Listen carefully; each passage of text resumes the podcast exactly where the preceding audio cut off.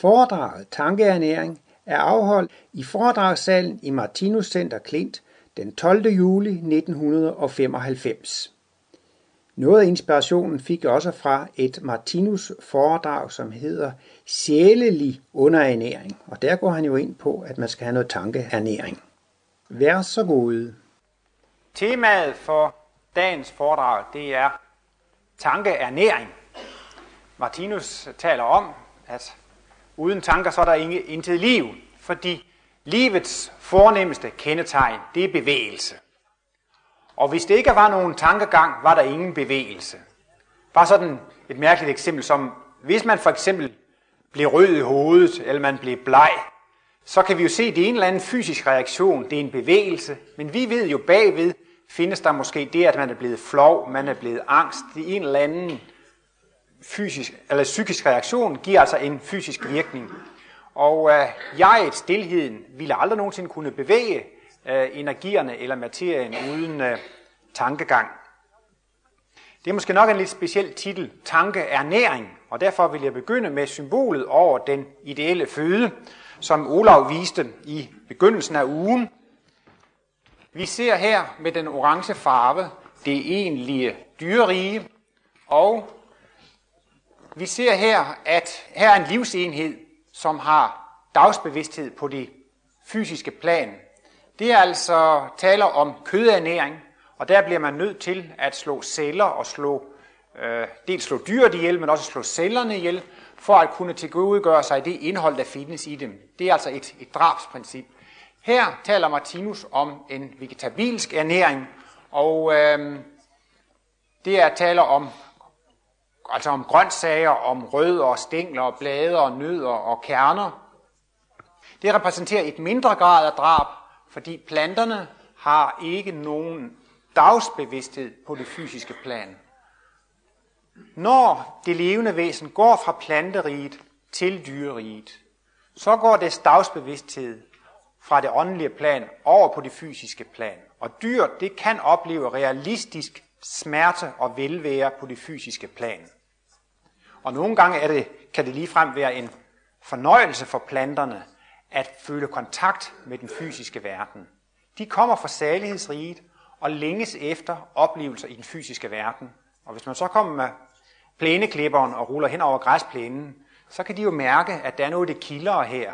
Det er sådan, næsten ligesom sådan et, et kærtegn af græsset. Martinus skulle også have nævnt. Det er derfor, det dufter så godt, at det er en slags salighed over det, fordi de længes jo næsten efter en vis kontakt med den fysiske verden.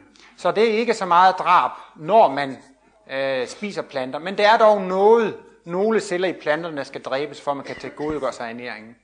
Og her taler Martinus altså om den rene frugternæring, som er den ideelle føde, og som repræsenterer et absolut minimum af drab. Og den gule farve repræsenterer jo altså det rigtige menneskerige. Og så er spørgsmålet jo så, hvad spiser man heroppe? Og her har vi så altså med den grønne farve markeret visdomsriget, og her har vi med den blå farve øh, den guddommelige verden. Og der har Martinus ikke tegnet så meget. Men her er væsnerne det, Martinus kalder for superkosmiske væsner. I tredje symbolbog, der introducerer Martinus, tror jeg, for første gang i litteraturen begrebet superkosmiske væsner. Når vi får kosmisk bevidsthed, så er vi jo kosmiske væsner. Men vi får jo kosmisk bevidsthed i en fysisk krop. Men disse væsener, de er altså helt hævet over genfødsel eller reinkarnation. De er ude af den fysiske verden, og derfor behøver de naturligvis heller ingen fysisk føde.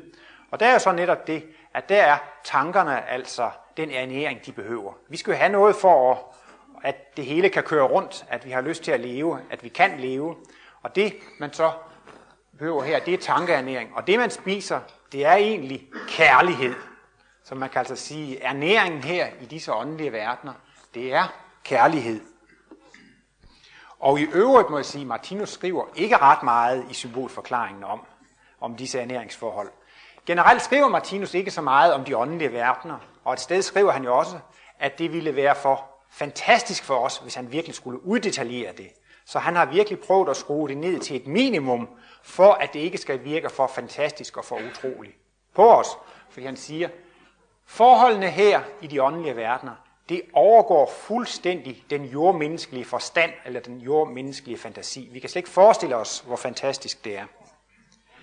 Men blot for lige kort at belyse dette med, at kærligheden er næringen, vil jeg vise et symbol mere.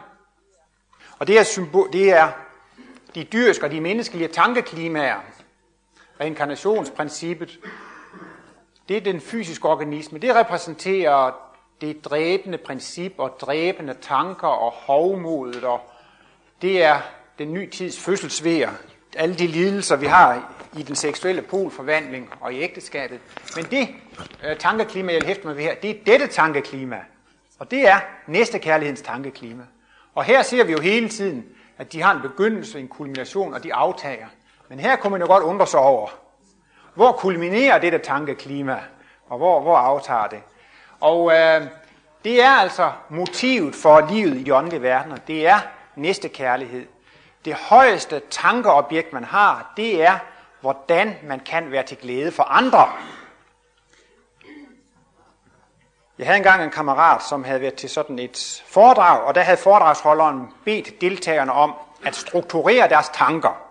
De skulle prøve at opdele deres tanker i to områder. De skulle prøve at se på, hvor meget af deres tid de brugte på at tænke på deres egne problemer, og hvor meget af deres tid de brugte på at tænke på at hjælpe andre med deres problemer. Og han sagde, at han blev næsten helt flov, og jeg tror også, hvis vi selv virkelig begynder at gå efter, hvor stor en procentdel af vores tanker bruger vi på at tænke på vores egne problemer? Jeg ved det ikke, men det kunne da måske nemt være 90 procent, 95 procent. Og måske bruger vi kun 1, 5, 10 procent af tiden til at tænke på, hvad kan jeg gøre for at hjælpe de andre? Men I har også kender sikkert de her syv øh, leveregler af Martinus. Og der er jo et sted, hvor han siger, lad aldrig dine tanker afvige fra, hvordan du bedst kan hjælpe eller tjene de næste. Og det er jo netop næste kærlighedens tankeklima. Og det kan man altså sige her, hvor det kulminerer. Der tænker man altså 100% på de andre. Martinus mente for øvrigt, at Walt Disney var et geni. Og øh, han kunne jo virkelig sådan gøre alle mulige figurer og ting, han kunne gøre dem helt levende. Men Martinus siger, at sådan kan man gøre det i den levende, i den åndelige verden. Alt, hvad man tænker i den åndelige verden, det står der. Hvis man tænker en Mickey Mouse, der står snakker svensk, og en Anders And, der snakker dansk, så står de der i åndelig materie og snakker sådan, som man forestiller sig. Og man kan altså fortælle de mest fantastiske historier for hinanden. Og man kan altså også øh, forklare de mest fantastiske kunstværker for hinanden. Man kan forestille sig de smukkeste landskabs... øh, med de tre dimensioner. Man kan belive dem og sætte en lille hjort i skoven og ind på skovsøen. Og man kan forestille sig den mest vidunderlige musik. Alt, hvad man har kunnet skabe på det fysiske plan, det kan man også skabe på det åndelige plan. Men har man aldrig nogensinde set en hund på det fysiske plan, så kan man jo ikke lige pludselig på det åndelige plan tænke en hund.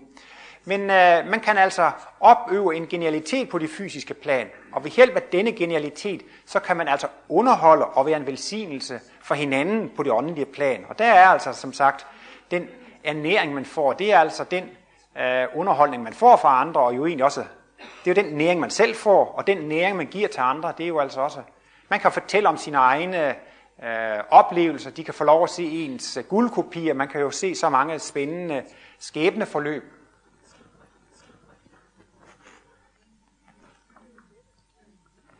Øh, dette symbol ville jeg egentlig gerne have vist i går, hvor jeg talte en del om søvn, og en ting, som jeg ikke nåede at komme ind på så meget, det var også om drømme, og det vil jeg også gerne lige komme ind på.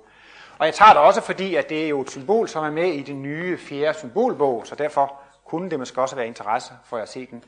Den hedder altså i symbolbogen symbol nummer 37, den tilslørede og afslørede evige sandhed. Og øh, dette symbol har Martinus selv i tidligere foredrag brugt som et symbol under titlen Gennem døden. Et, og Gerner Larsen har også brugt dette symbol i betydningen gennem døden.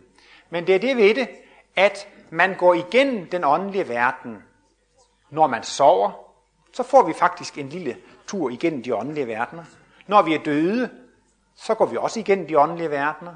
Og når vi går igennem det store kredsløb, så går vi også igennem de åndelige verdener. Så en, så går vi jo igennem de samme åndelige verdener. Så hvis man ville, så kunne man godt lade dette symbol symbolisere søvnen, døden eller øh, spiralkredsløbet. Og den orange farve, det er jo symbolet for dyreriget, og det symboliserer øh, mennesker på forskellige øh, udviklingstrin. Og øh, vi ser jo så hvorledes, at på de mere primitive trin, der er man meget egoistisk. Man anvender det dræbende princip. Og det er loven for tilværelse i dyreriget. Man skal være egoistisk for at kunne overleve. Der er ingen social hjælp. Hjælp dig selv. Og øh, det giver jo konsekvenser, når man er så egoistisk. Det giver lidelser, og disse lidelser, de giver så mere medfølelse. Og derved kommer der altså mere og mere lys ind i bevidstheden. Og her taler Martinus altså om den, dette af det slør, der er foran den evige sandhed. Og øh, den klassiske religiøse opfattelse er jo den, at djævlen er ophav til det onde og det ubehagelige, og Gud er ophav til det behagelige og det gode. Og så forestiller man sig så, at disse to magter kæmper mod hinanden. Men vi ser jo i udviklingen, at djævelens område faktisk bliver mindre og mindre. Altså mange ting, som man tidligere anså for ondt, er ikke onde i dag. Eller det var syndigt at spille kort, og syndigt at danse, og det var djævelens værk at gøre sådan og sådan. Men efterhånden, så ser man, at det er jo ikke djævelen, der står bag ved det. Og det kosmologien skal føre frem til, det er jo, at man skal se, at der kun er ét levende univers, en levende guddom, hvor øh, grundtonen er kærlighed. Al smerte, lidelse, det er kærlighed i forklædning. Så i virkeligheden findes der ikke noget absolut mørke. Og det er jo så netop, når man kommer så vidt i udviklingen, så kan man se, at alt er udtryk for kærlighed. Kærlighed er verdens altets største og mest grundlæggende kraft. Og her når væsenet altså kosmisk bevidsthed og kan materialisere og dematerialisere sin krop og gå direkte ind i de åndelige verdener. Men det kan altså også godt symbolisere dette, hvis vi ser på øh, dette med døden, at dette er så denne øh, mellemtilstand.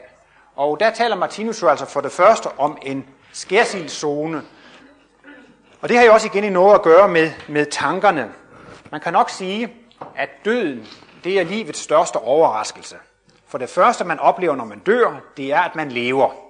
Og i alle fald, hvis man er materialist eller selvmorder, så er det jo en meget stor overraskelse, at livet går videre. Klærvorianter, der har været med i krig og sådan noget, siger også, at de har kunnet diagtage, at øh, soldater er gået op i skyttegravene, og så er de gået til angreb. Og så er en soldat måske blevet skudt og faldet om på marken. Men den klærvorianter kunne se, at på det åndelige plan, så fortsatte han angrebet. Han havde ikke forstået, at, at han var død. Og øh, her, som vi sidder nu, så er tankerne jo vores indre verden. Og kroppen, den gør, at vi kan sanse i den ydre verden. Men når kroppen falder bort, så falder sansorganerne bort, og så falder den ydre verden bort. Og så bliver det faktisk vores indre verden, der bliver den ydre verden. Når vi dør, så er vi altså i en verden med, af af bølgelængde eller tilstand. Og der afhænger det så af tankernes kvalitet. Hvis man er meget deprimeret og ked af det, så er man jo på en øh, negativ bølgelængde, og så kommer man altså også i den åndelige verden på en tilsvarende bølgelængde, og også lidt i kontakt med væsener, som er på en tilsvarende bølgelængde. Men øh, man har også noget efter skærsilden, som Martinus kalder for paradiszonen. Der kan man få alle fantasier øh, opfyldte. Hvis man er viking, så var det største ideal jo, at man kunne fortsætte med at slås. Og så skulle man jo så ovenikøbe, lige så snart man var blevet dræbt, så skulle man kunne rejse sig op og fortsætte kampen. Og så skulle, man, skulle der være skønne valkyrier, som kunne servere mjøder. Der skulle være en gris, hvor man kunne skære en flæskeside ud af, og så voksede det ud igen. Og der ser man jo altså, hvilke øh, paradisforestillinger de har haft. Men man kan jo godt sige, at de jo alligevel er mørk og dræbende natur. Indianerne de drømte om de, de evige jagtmarker. Og jo mere primitiv man er, desto mere er jo også disse forestillinger bundet til den fysiske verden. Men vi får lov til at passere igennem de åndelige verdener, og jo større evner vi har, jo mere får vi ud af at passere igennem de åndelige verdener. Det bliver jo tit brugt det her eksempel med en hund, der løber igennem en kunstudstilling. Det får den jo ikke så meget ud af. Det går ret hurtigt. Den opdager ikke kunsten på væggene. Og sådan kan det altså også være, at hvis vi har ret begrænsede evner, så får vi heller ikke så stort et udbytte af at gå igennem de åndelige verdener. Men som Martinus siger, vi har alle sammen en lille krukke, som kan blive fyldt med lykke. Og der er nogen, de har små krukker, og nogen har store krukker, men enhver krukke bliver fyldt, og så, når den er fyldt, så løber det over, så kan det ikke være mere af det. Så alle bliver stort set lige lykkelige, fordi alle får sin krukke fyldt med lykke. Men man kan altså opleve relativt ubehagelige tilstande på den åndelige side, hvis man havde tilsvarende negative tanker på den fysiske side. Martinus taler om, at hvis man er åndelig indstillet, hvis man har forståelse for, at der er en åndelig verden, så kan man ret hurtigt komme ind i den åndelige verden og undgå dette, dette ubehag. Men det kan jo faktisk altså også symbolisere, når man skal falde i søvn, og hvis man har meget store problemer og er meget egoistisk, så kan man jo også få mareridt og have svært ved at øh, falde i søvn, og det kan jo også give en række ubehag og problemer. Og ellers så viser symbolet jo altså, at både under søvnen og under døden og i spiralkredsløbet, så kommer man altså til det rigtige menneskerige. Det er også en slags skytsengelszone, hvor for eksempel forældre, der er døde, kan tage sig lidt af deres børn og være som, som skytsengle. Og de kan også være med til at være guddommens lytteorganer og opfange bønder. Og her har vi altså visdomsriget, og det er jo der, hvor øh, alle naturens, øh, op, naturens skabelser bliver opfundet. Det er ikke guddommens skabeværksted. Og øh, der kan man altså også, hvis man har en meget stærk intelligensudvikling, hvis man er meget kraftig materialist, så kan man faktisk opholde sig relativt langt i, i denne zone. Martinus har også en gang været inde på, at han holdt et foredrag. Hvis man for eksempel er arkeolog og arbejder med arkeologi her på jorden, så kan man få lov til i visdomsriget at opleve, hvordan måske denne boplads eller denne ruin så ud, at den fungerede fuldstændigt. Og man kan få lov at opleve hele sceneriet. Og når man så kommer tilbage til den fysiske verden igen, så får man måske en dag som forsker i arkeologi en brilliant idé. Sådan må det have været. Det har den her ting været brugt til. Og der kan man altså komme i kontakt med lidt af det materiale, man har oplevet der i den åndelige verden. Og det kan I måske også til, hvis I er ved at løse en kryds- og tværs opgave, eller har en eller anden nødeknækker opgave, og så kan I ikke løse den, så går I i seng, sover godt, og så næste morgen ved morgenteen, så har man lige pludselig ideen. Det var løsningen på det.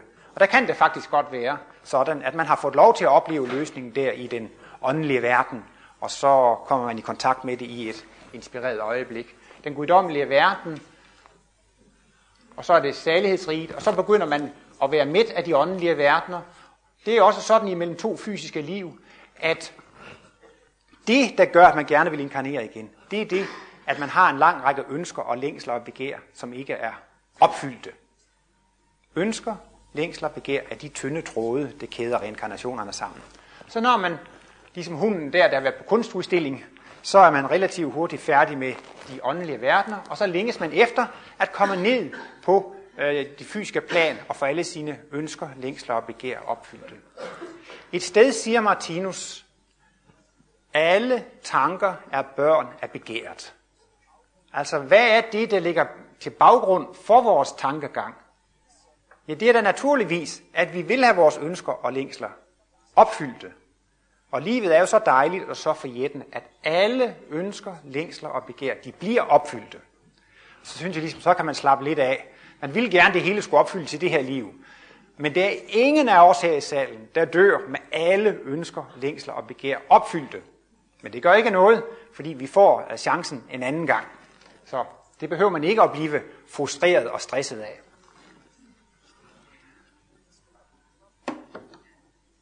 Jeg vil lige først vise nogle symboler, og det er måske sådan lidt, lidt springvis, men jeg vil gerne lige gøre de symboler færdige først.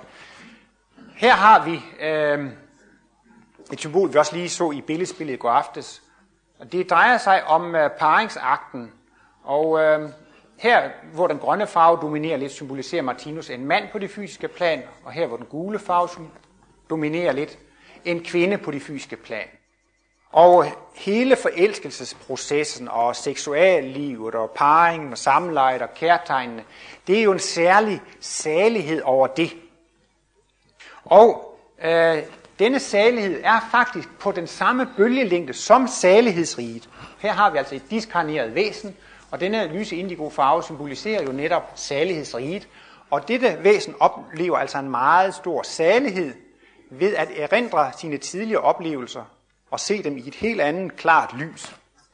Og øh, der opstår så altså en, en kontakt imellem forældre og det diskarnerede væsen, takket være, at øh, de er på samme bølgelængde. Martinus siger jo lidt humoristisk, at det er denne lov for tiltrækning og frastødning, der garanterer, at mennesker de ikke føder flodheste og krokodiller og grise. Mennesker føder kun menneskebørn.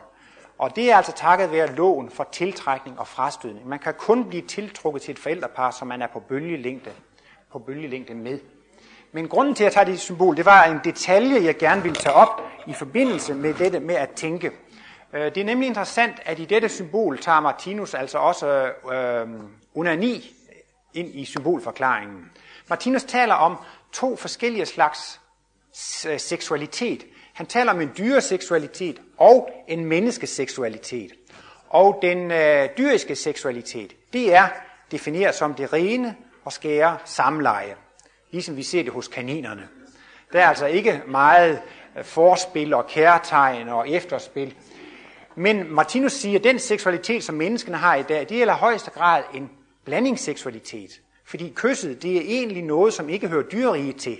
Det hører en højere, det er altså et, et, et kærtegn.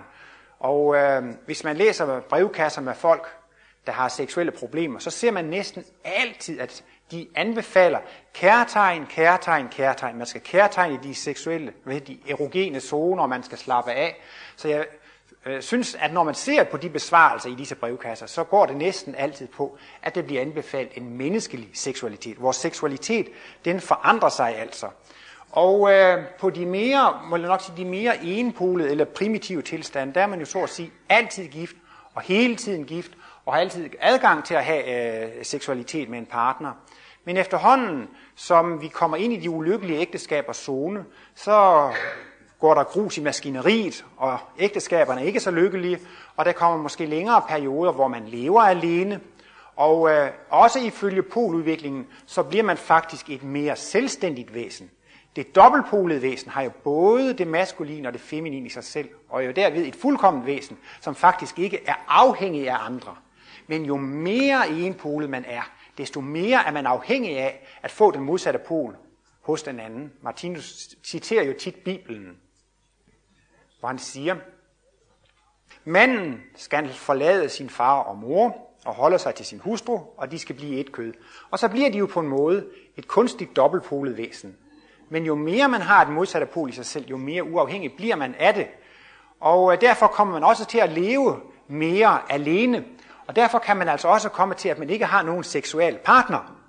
Og der siger Martinus altså, at der kan man faktisk også godt have en ensom akt. At der kan man netop i tanken, Martinus sagde det tit selv, at han havde da lyst til at omfavne alle mennesker. Men det kunne han jo ikke gøre. Altså, det ville jo sådan blive lidt misforstået, hvis han gik og omfavnede alle mændene og alle kvinderne. Og nu er Martinus nok blevet forelsket, og, forelsket i mig og brændt varm på mig. Og, og Martinus sagde, at han havde da lyst til at omfavne og kærtegne alle mennesker. Det kunne han bare ikke. Men, sagde han, øh, han kunne gøre det i sine tanker. Martinus han sagde, at han skulle jo faktisk lægge bånd på sine gode sider. Vi andre her, vi skal jo prøve på at lægge lidt bånd på vores negative og vores primitive sider, så de ikke kommer så stærkt frem. Men for Martinus var nogle gange faktisk situationen den modsatte. Han må lægge bånd på de gode sider, fordi det, det kunne folk ikke helt forstå, den kærlighed han ellers kunne udfolde. Men han sagde, så kan man kærtegne menneskerne, øh, som man gerne vil, i sine tanker. Og det siger Martinus, hvis man retter bevidsthed mod guddommen, så kan man udmærket godt øh, forestille sig en akt, når man, når man onanerer eller tilfredsstiller sig selv. Og han siger, at det er altså en udmærket nødløsning. Det bedste løsning på, hvis man har seksuelle problemer, det er selvfølgelig helt enkelt at have en partner. Men hvis man ikke har det, så er det altså en slags øh, øh, nødløsning. Martinus taler jo også om, at, at seksualorganerne de har godt af at få en udløsning. Det er jo sådan et elektrisk organ, ligesom øjnene, de skal have luft, nej, de skal have lys, men det er lungerne, de skal have luft, og ørerne skal have... Hvis man ikke får lys, så bliver man jo blind til sidst, hvis man er i en mørk grotte. Men han siger om onani, det kan jo selvfølgelig også overdrives. Det kan komme dertil, at man ikke vil have kontakt med andre, hverken af eget eller modsat køn. Og så kan man altså komme ud i en slags afsporing. For det er jo ikke seksualitetens mening, at man skal isolere sig fra andre. Seksualitetens mening, det er jo netop dette, at ved berøring at opnå kontakt med andre og føle, at man smelter sammen er jo selvfølgelig den største af alle oplevelser, det er jo at føle sig et med guddommen. Men altså dernæst tror jeg, det er det at føle sig et med andre, med andre væsener. Så altså, det skal det selvfølgelig ikke være udtryk for. Men i den for, forbindelse med hensyn til tanker, vil jeg også gerne komme ind på, at man kan altså også få meget forkerte tankemønstre. Øh, det kan være mennesker, som øh, får dårlige vaner. For eksempel hvis man begynder at drikke, drikker gennem to-tre liv, så kan man totalt ødelægge hjerne- og nervesystemet, og man bliver født som åndssvag, som mongolbarn, altså udviklingsstørt. Hvis man ryger meget, så kan man ødelægge lungerne. Hvis man spiser forkert eller for meget, kan man ødelægge fordøjelsesorganerne. Men når vi ødelægger dette vores fantastiske instrument, så tager det lang tid. Det har taget os over millioner at opbygge hjernen og alle disse organer, og derfor kan man ikke ødelægge dem sådan lige med et fingerknips. Man kan gøre selvmord og skyde en kugle igennem hjertet, så dør man med det samme. Men selve talentkernerne, som står bag skabelsen af kroppen og organer, det kan man ikke ødelægge så pludseligt. Det kan man faktisk kun ødelægge ved et langt, langt, langt misbrug og fejlagtig øh, levevis. Og øh, derfor skal man altså passe på med ikke at få dårlige vaner. Som jeg sagde i går også, man kan også få den vane, at man sover for lidt. Og det bliver altså en daglig belastning af nervesystemet. Så kan man få mere tendens til hovedpine, og det kan måske i næste eller næste liv forårsage, at man har meget kraftige øh, migræneanfald og lider meget stærkt af migræne. Så man skal passe på med ikke at få forkerte vaner, og der kan man altså også få forkerte tankemønstre. Der er vist et kinesisk ordsprog, der siger, man kan måske ikke forhindre, at der er en fugl, der sætter sig på ens hoved, men man kan forhindre den i at bygge rede. Og det skal man så sige, ja det kan da godt være, at vi kan få en fejlagtig tanke, men øh, vi behøver ikke at lade tanken komme så tit, så det ligesom bliver til en hel rede. Og der tænkte jeg også i forbindelse på disse forskellige øh, øh, seksuelle fantasier, man kan have, for der kan man også begynde at blande forkerte ting ind i det. Øh, seksualiteten er jo også baseret på, at der skal være et vist spændingsmoment. Og så kan man jo så begynde at, synes jeg, det kunne være spændende, hvis man kunne vise sine kønsorganer frem i toget, eller ude i fældeparken, eller eller man synes, ja, det kunne være spændende at have en eller anden seksuel akt, eller noget, noget med et barn, eller, eller man har måske hørt om, at man skal blive dobbeltpolet, og man skal komme til at elske andre mennesker, og så begynder man at, at forestille sig, at man har seksualitet med sit eget køn, selvom man ikke har lyst til det. Og altså, hvis man kommer ind på sådan nogle tankebaner og dyrker det meget, så kan det altså også få meget alvorlige konsekvenser, at man, man, man, man øh, bliver ved med at tænke sådan øh, baner. Men øh, generelt siger Martinus jo altid, at man er beskyttet, når man øh, tænker på guddommen. Men det kan også være sådan, at man begynder at tænke, nej, det problem kan jeg ikke klare, fordi øh, jeg er så træt, jeg er så svag. Så giver man op over for problemet. Så kommer der et nyt problem. Ah, men jeg er så træt og svag, så det problem kan jeg ikke løse. Og det kan altså også blive et fuldstændig vane eller et fuldstændigt talent, at man giver op over for at løse et problem. Og så kan det jo lige så lang tid, som det kan tage at skabe sådan et øh, forkert, fejlagtigt tankemønster, lige så lang tid kan det måske tage at komme ud af dette tankemønster. Og dette kan symbolisere et levende væsen.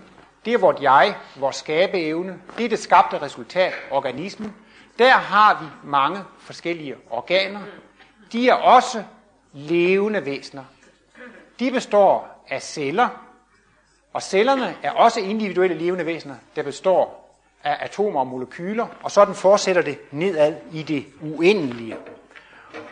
Så vi er faktisk et universvæsen. Vi er den højeste kontrollerende faktor i dette univers af myriader af levende væsener. Og der er altså tankerne, det er den højeste naturkraft i dette univers.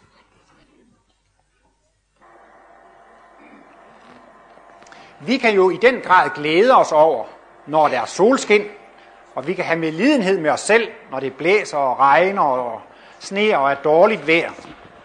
Men ofte tænker vi ikke på, at vi selv skaber meget dårligt vejr for vores mikroindivider.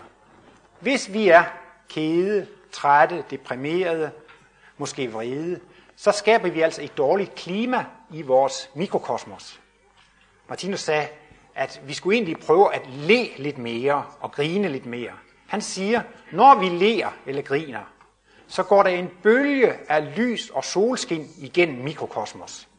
Når vi bliver vrede og rasende, så sker der altså bombeeksplosioner og verdenskrig i vores mikrokosmos. Og når vi er trætte og deprimerede, ja, så bliver det jo sådan lidt gråvejr og kedeligt vejr. Vi er jo altså også underlagt vores makrovæseners vilkår. Martinus har engang imellem nævnt sådan noget som magnetstorme. Det er jo sådan en vældig, hvad hedder det, udbrud, protuberanser der på solen, som skaber nogle magnetiske storme, som også indvirker liv på jorden. Der er visse perioder, hvor folk med hjertefejl og sådan noget, de dør øh, netop i en bestemt periode og ikke i en anden. Og det kan altså skyldes, at der er nogle meget stærke magnetiske kræfter fra solen af. Der er også biologer, der er ved at finde ud af solpletternes indflydelse på livet på jordkloden. Så det er også helt klart, at vi er underlagt vores makrovæseners livsvilkår. Også altså, hvordan vores jordklode opfører sig, det er vi jo altså også underlagt. Hvis vores jordklode bliver vrid, så oplever vi det jo altså som en øh, krig hos os. Og der er jo også en skæbne. Den skæbne, jeg giver mit eget mikrokosmos, kan jeg selv opleve som mikroindivid. Der er også mennesker i dag, som lever i forfærdeligt forurenede byer, andre områder med stor gift. Og det er jo synd for disse mennesker, at de skal leve inden i et makrovæsen, der er forgiftet. Men det kan altså være en konsekvens af, at man selv har forgiftet sine egne mikroindivider. Martinus har skrevet en artikel, som hedder Den unaturlige træthed. Den findes i bog nummer 16. Og titlen på bogen, det er altså Reinkarnationsprincippet. Den består altså af fire individuelle artikler, og den ene af artiklerne hedder Den unaturlige træthed. Og det er i hvert fald en af mine personlige favoritartikler, fordi at jeg synes tit, jeg føler mig træt, og det tror jeg som også, der er mange andre, der engang imellem føler sig lidt trætte. Og der kommer Martinus altså ind på den største tankefejl, den mest almindelige tankefejl, man kan have. Og det er, kort sagt, martyriumstanker. Man vil jo gerne have et godt billede af sig selv. Og det vil sige, at man vil gerne se sig selv som en engel. Jeg er uskyldig. Jeg har gjort det hele rigtigt. Men de andre, de gør hele tiden fejl. Og det er måske også en, en måde at tænke på, som man kan vende sig til. Man kan blive fantastisk øvet i at se fejl hos de andre. Det er Nyrup Rasmussens skyld, og det er kommunisternes skyld, og det er de konservative skyld, og det er værets skyld, og det er bøndernes skyld, og det er min mands skyld, og det er børnenes skyld, og det er chefens skyld. Men disse tanker, de giver ingen livskraft. Martinus taler altså om, at tankerne, det er vores, øh, det er den højeste naturkraft i vores øh, organisme. Og hvis vi har positive, lykkelige og glade tanker, så har man automatisk meget livskraft, som jeg sagde i går. Livskraft er det samme som glæden ved at være til. Hvis man kan glæde sig over tilværelsen og synes, det er dejligt at være til, så har man automatisk livskraft. Men Martinus taler også lige frem om, at vi i overbevidstheden har nogle batteriorganer i skæbnemidlet. Altså vi, man kan sige, at man har et slags livskraftbatteri. Og ved at have glade og positive tanker, så kan man altså oplade dette livskraftbatteri. Men modsat, så kan man altså også ved at have meget negative tanker, altså blandt især disse martyriumstanker, så kan man altså også miste livskraft og energi. Og jeg tror, noget af det enkleste i kosmologien, og samtidig noget af det sværeste, det er jo det der med skæbneloven. Ja, ja, det er da nemt at forstå. Det, man sender ud, det kommer tilbage. Som man så, skal man høste. Det er da klart. Men når man skal til at opleve det i hverdagen, så bliver vi alligevel altid irriteret på de andre. Man skulle jo egentlig blive irriteret på sig selv.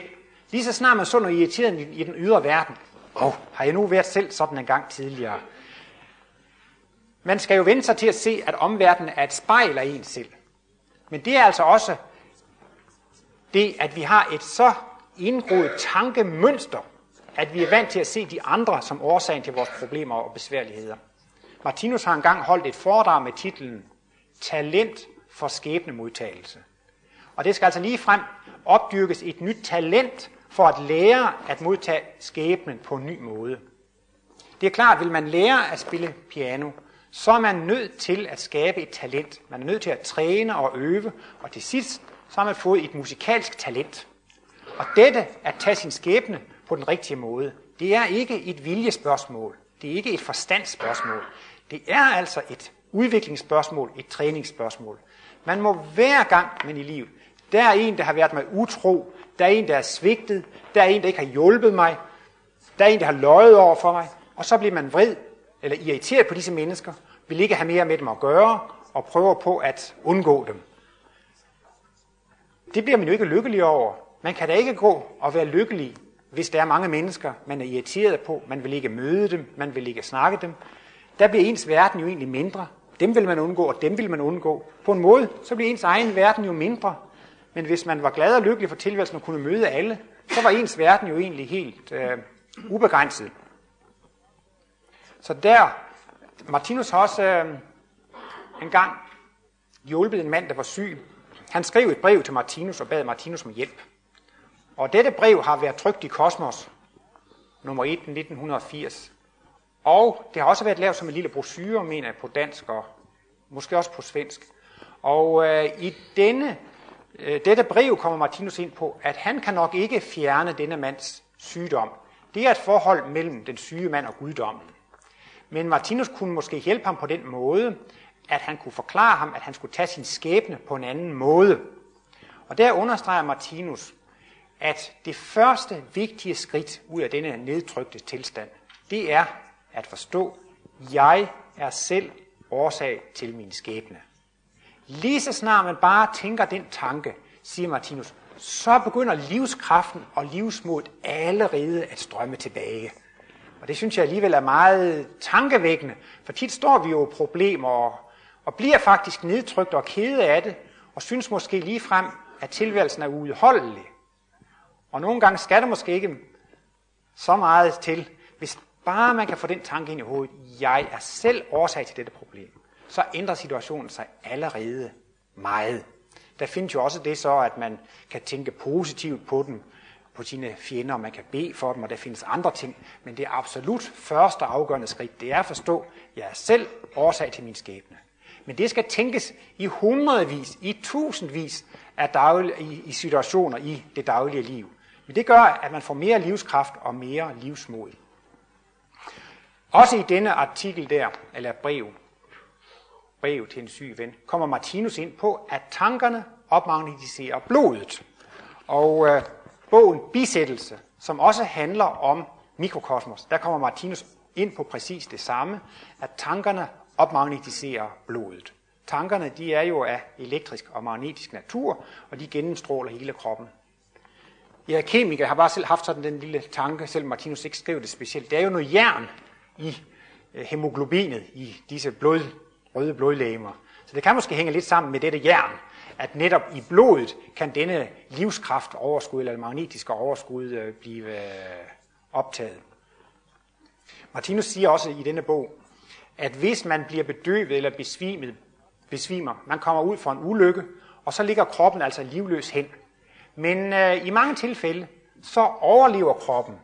Og han siger, det er takket være et livskraftoverskud i blodet. Og øh, det er jo klart, at dette livskraftoverskud er jo større hos unge og kraftige mennesker, end det måske er hos aldrende mennesker. Og derfor ser man også tit, at unge mennesker kan måske overleve en svær ulykke, hvorimod ældre mennesker ikke kan overleve det. Og det er fordi, der ikke har været tilstrækkeligt med livskraft overskud. Og øh, Martinus er jo inde på også, at øh, tankerne er meget bestemmende for vores sundhedstilstand.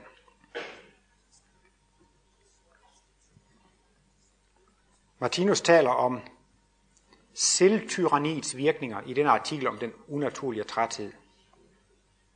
Martyrium og glæde kan lige så lidt forenes som olie og vand.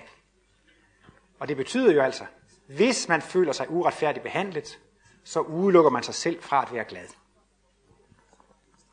Da alle tanker er strålekraft, der ikke blot gennemstrømmer og ledes gennem hjernen, men også gennemstrømmer atom- eller mikrostrukturen, både i blodet, muskulaturen og nerverne, bliver det ikke lige meget, hvilke tankearter, der således går igennem organismens mikroliv og organer. Da glædestanker udgør den normale livskraft i den animalske organismestruktur, bliver denne livskraft altså beskadiget i samme grad, som mennesket er fyldt med vredes, depressions- og martyrumstanker. Og Martinus siger, og vi er her ved alle sygdommes og mørke, mørke skæbners inderste årsag. Vejen til sundhed for sjæl og læme går således udelukkende igennem dette at bekæmpe vreden, bitterheden og martyriums fornemmelsen i sit eget indre. Sygdom er kun en i den fysiske organismes fremtrædende reaktion af forudgående sjælelige konflikter eller disharmonier mellem organismens ophav og dets næstes eller dets omgivelser. Men øh, Martinus er meget inde på, at vi kan få hjælp ved hjælp af de kosmiske analyser og ved hjælp af bønden. Ved hjælp af de to ting, så kan man altså gå igennem problemer og besværligheder, uden at blive deprimeret. Uden at, at miste livskraft og livsmod. Men det kan ikke fjerne smerten måske. Det kan ikke fjerne problemerne. Men det er jo så at sige guld værd, hvis man kan tage sine problemer og smerter med humøret og livskraften i behold. Martinus har også engang holdt et foredrag, som han kaldte for sjælelig underernæring. Og der er han jo netop inde på, at vi skal jo have en fysisk ernæring, men vi skal altså også have en slags sjælelig ernæring. Vi hører jo radio, vi snakker med andre mennesker, vi ser film, vi ser fjernsyn, vi læser bøger. Men hvad er det så for noget, vi læser? Hvad er det for en næring, vi får igennem dette? Og øh, Martinus mente, at tidligere, der fik man da egentlig en ganske god næring ved at læse i Bibelen. Det er ikke den dårligste sjælelige eller tankemæssige ernæring, man kan få. Der ser man jo alle kristusidealerne, at det er bedre at give end at tage, det er bedre at tjene end at blive tjent, og det kan kun give god næring ved at læse sådan noget. Men Martinus er inde på, at øh, meget af det, man ser i fjernsyn og læser i romaner, det er sjælelig underernæring. For øh, et gennemgående motiv i mange af disse ting, det er det, at man på en måde forherliger skurkene og forbryderne, og fremstiller politiet som nogle øh, nikker, som øh, er så naive, og de bliver hele tiden snydt og narret af skurken og tyvene. Men politiet, det er jo i virkeligheden næstekærlighedens repræsentant. Det er jo det, der skal sikre os, at vi får et civiliseret samfund. Så på en måde er det jo helt forkert at forherlige forbryderne, og man maler op, hvordan den perfekte forbrydelse kan, kan gøres. Det er sjælelig underernæring. Martinus har også brugt udtrykket om disse mennesker, som meget ofte forfatter de her fjernsynsserier og, og romaner som hitte på mænd. Hitte på mænd. Det vil altså sige, at de, hitter, de sidder og hitter på det, de laver. Og når man nu også måske ser, hvad vi jeg, Texas, øh, dollars og alle de her, der sidder jo så også nogle hitte på mænd. Og så hitter de på noget, og det kører uge efter uge og år efter år, og de bliver ved med at hitte på. Og der mente Martinus alligevel, det var meget bedre, hvis man tog udgangspunkt i, i virkeligheden. Mange af de ting, man læser, de forhærliger jo også øh, egoismen. Man kan læse bøger og se film om en mand, som laver den helt store forretning og bliver meget rig. Og øh, i film og bøger bliver de jo så tit forhærliget, hvis man ser, hvordan hovedpersonerne bor og lever. Hvis man undersøgte alle film, der var produceret i Hollywood, så vil man jo se, at en utrolig stor procentdel af filmene foregår hos millionærer og rige mennesker. Man skulle tro, at det var halvdelen af jordens befolkning, der var så rige. Men det er måske kun en procent eller en promille. Og derfor herliger man jo faktisk også egoismen. Martinus viser jo, at i fjerde kapitel, at forretningsprincippet er i virkeligheden maskeret røveri, og øh, at man i virkeligheden stjæler arbejdstimer fra andre. Hvis jeg kan lave denne talerstol på 10 timer, så repræsenterer den en værdi på 10 arbejdstimer. Men så kan jeg måske være så heldig at sende den for en værdi, der svarer til 20 arbejdstimer. Så har jeg tjent 10 arbejdstimer, og så har jeg været klog og god og dygtig. Men Martinus ser det jo helt igennem og siger, der taler om, at jeg har stjålet 10 arbejdstimer hos et andet menneske. Så må der i den samlede økonomibalance være mennesker, som har arbejdet 20 timer, men de er kun blevet betalt for 10 timer. Og det tænker man jo ikke på, når man ser, hvordan denne rigdom bliver forherliget. At det i virkeligheden er tale om, at disse mennesker har stjålet millioner af arbejdstimer hos øh, andre mennesker. Der var engang en mand i Danmark, som myrdede andre, altså en rovmorder. Og øh, det stod jo i avisen næste morgen om dette, denne rovmorder. Og hele Danmark var jo så at sige på nakken af denne mand. Men øh, Martinus, han bad for denne mand. Han syntes, at han måtte have det forfærdeligt. Dels efter det, han havde gjort, og dels efter, at alle i landet tænkte negativt på ham. Og Martinus bad for denne mand. Og det minder jo også meget om denne meget rørende situation, som er i bogen Påske, hvor Martinus skildrer, hvordan Judas, da han har gjort selvmord, kommer ind i den åndelige verden, hvordan Jesus modtager Judas i dødsriget og tilgiver Jesus, eller tilgiver Judas. Og det er, synes jeg, en af de mest rørende øh, passager i bogen, netop der, hvor Jesus tilgiver Judas. Og det er jo næsten også det samme der Martinus. Øh, jo på en måde tilgiver denne mand. Men, siger Martinus, det betyder ikke, at man skal råbe hurra for disse menneskers gerninger og handlinger. Man må urokkeligt tage afstand fra dette øh, forbrydervæsen. Men det betyder, betyder ikke, at man skal hade og være imod disse mennesker. Og det er måske det, der er så svært for mange mennesker. På den ene side at have tolerance over for primitive mennesker, men altså urokkeligt at tage afstand. I dette foredrag er Martinus også inde på, at hvis man for eksempel er syg, så har man måske meget ondt i maven, eller meget ondt i benet. Og det tager jo en del af ens livskraft. Så må man måske bruge 20% af sin livskraft, 20% af sin tid, til at koncentrere sig på det syge organ. Og så har man jo ikke så meget livskraft og overskud. Og det kan jo også være, hvis man ryger og drikker meget, så nedsætter man også sin sansekapacitet. Man nedsætter sit livskraft overskud. Og der siger Martinus også der, hvordan tror man, at andre mennesker kan få en sjælelig ernæring gennem det, sådanne mennesker producerer, som måske ryger og drikker og skærer ud, og helt ned på 50 procent Øh, livskraft. De kan jo alligevel sidde og skrive og producere en masse ting. Men Martinus siger, hvordan tror man, at man kan få den rigtige sjælelige ernæring ved at læse sådanne ting? Jeg vil også gerne lige gøre reklame for en anden bog, Vejen til indvielse. Det er bog nummer 12, og den vil jeg også gerne anbefale som introduktionsbog. Der er tit, man bliver spurgt, hvad for en bog skal jeg anbefale til nogle venner, som måske er interesserede. Og den indeholder tre artikler, Vejen til indvielse, omkring mine kosmiske analyser og gavekultur.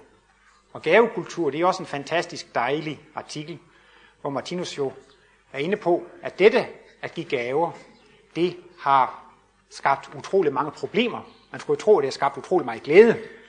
Men det har skabt utrolig store problemer, fordi mange, når de har givet en gave, så forventer de at få en modydelse. Nu har jeg givet ham så store gaver, men han har aldrig gjort noget for mig. Og så bliver man bitter og ked af det, og det er jo stik mod gaveprincippet. Gaveprincippet er jo netop helt betingelsesløst at give tingene væk. Og vejen til indvielse forklarer jo udviklingen. Men øh, omkring mine kosmiske analyser kommer Martinus ind på, synes jeg, en interessant ting, som jeg gerne vil nævne. Og det er jo altså loven for tiltrækning og frastød. Det er af elektrisk og magnetisk struktur, og det styres jo altså af vores tanker. Og der kan vi jo så selv bestemme, så at sige, hvad vi vil bruge vores tanker på. Men hvis vi tænker på, hvad skal man sige, gærighed, magtsyge, forfængelighed, ja til og med hvis vi er forelskede, så siger Martinus, der har vi en alt for stor sympati for et enkelt objekt. At hvis man er meget forelsket, så tænker man måske kun på dette ene objekt. Men hvis man vil blive direktør, eller statsminister, eller præsident, så bruger man al sin kraft på, på dette. Hvis man vil tjene mange penge, så bruger man en utrolig stor del af sine tanker til at tænke på, at man vil have penge. Så hvis man så bliver inviteret i byen og skal snakke med andre mennesker, så tænker man måske, det betyder ikke noget, at jeg hele dagen har tænkt på, hvor mange penge jeg skal tjene. Nu skal jeg have det hyggeligt og rart. Men, siger Martinus, denne energi går altså væk fra disse mennesker. Man kan ikke bruge sin energi to steder. Og der taler han altså om, at man kommer til at tabe i tiltrækningskraft. Det vil sige, hvis man er meget optaget af disse egoistiske tanker om at få mange penge, og få meget magt osv., så taber man i tiltrækningskraft. Andre mennesker føler sig ikke tiltrukket. Jeg har læst en bog af Balzac, som hedder Eugenie Grandet. Det er altså et navn på en kvinde. Og hendes far, det er en af de mest usympatiske personer, jeg har set skildret i en bog. Men det eneste, han tænker på, det er penge. Og øh, ja, til sidst skal datteren jo alligevel arve pengene, så han tror jo, han har kærlighed til datteren, fordi han vil give hende alle pengene. Men han er altså nære over alle grænser. Og en gang, da fætteren var på besøg, og hun blev lidt forelsket i ham, så kom han bagefter og bebrejdede dem, at han havde taget seks stykker sukker i teen. Fordi han havde før de drak te talt, hvor mange sukkerknalde der var i skolen. Og da de var gået, så havde han gået hen og talt, hvor mange sukkerknalde der var. Og så kunne han jo regne ud, hvor mange sukkerknalde der blev brugt. Og så skilte han moren og datteren ud for denne ødselhed. Og det er jo klart, at den mand, når han lægger en sådan energi ned på at tænke på denne gærighed og egoisme, så taber han jo i tiltrækningskraft. Men det var også det, jeg var inde på før. Det kan måske også være tankevækkende for os. Hvad bruger vi egentlig vores tid på? Hvad er det egentlig, vi går og tænker på, når vi er alene? Så går vi måske alligevel og tænker på, hvordan kan jeg blive forfremmet? Hvordan kan jeg få bedre vilkår? Hvordan kan jeg få flere penge? Hvordan kan jeg gøre det og det? Og det har altså sin pris eller sin omkostning, at man bruger så stor en del af sine egne tanker på at tænke på sådanne ting.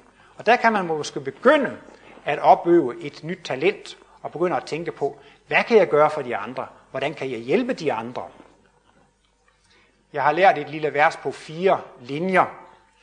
Og det drejer sig altså om, hvordan man bliver lykkelig.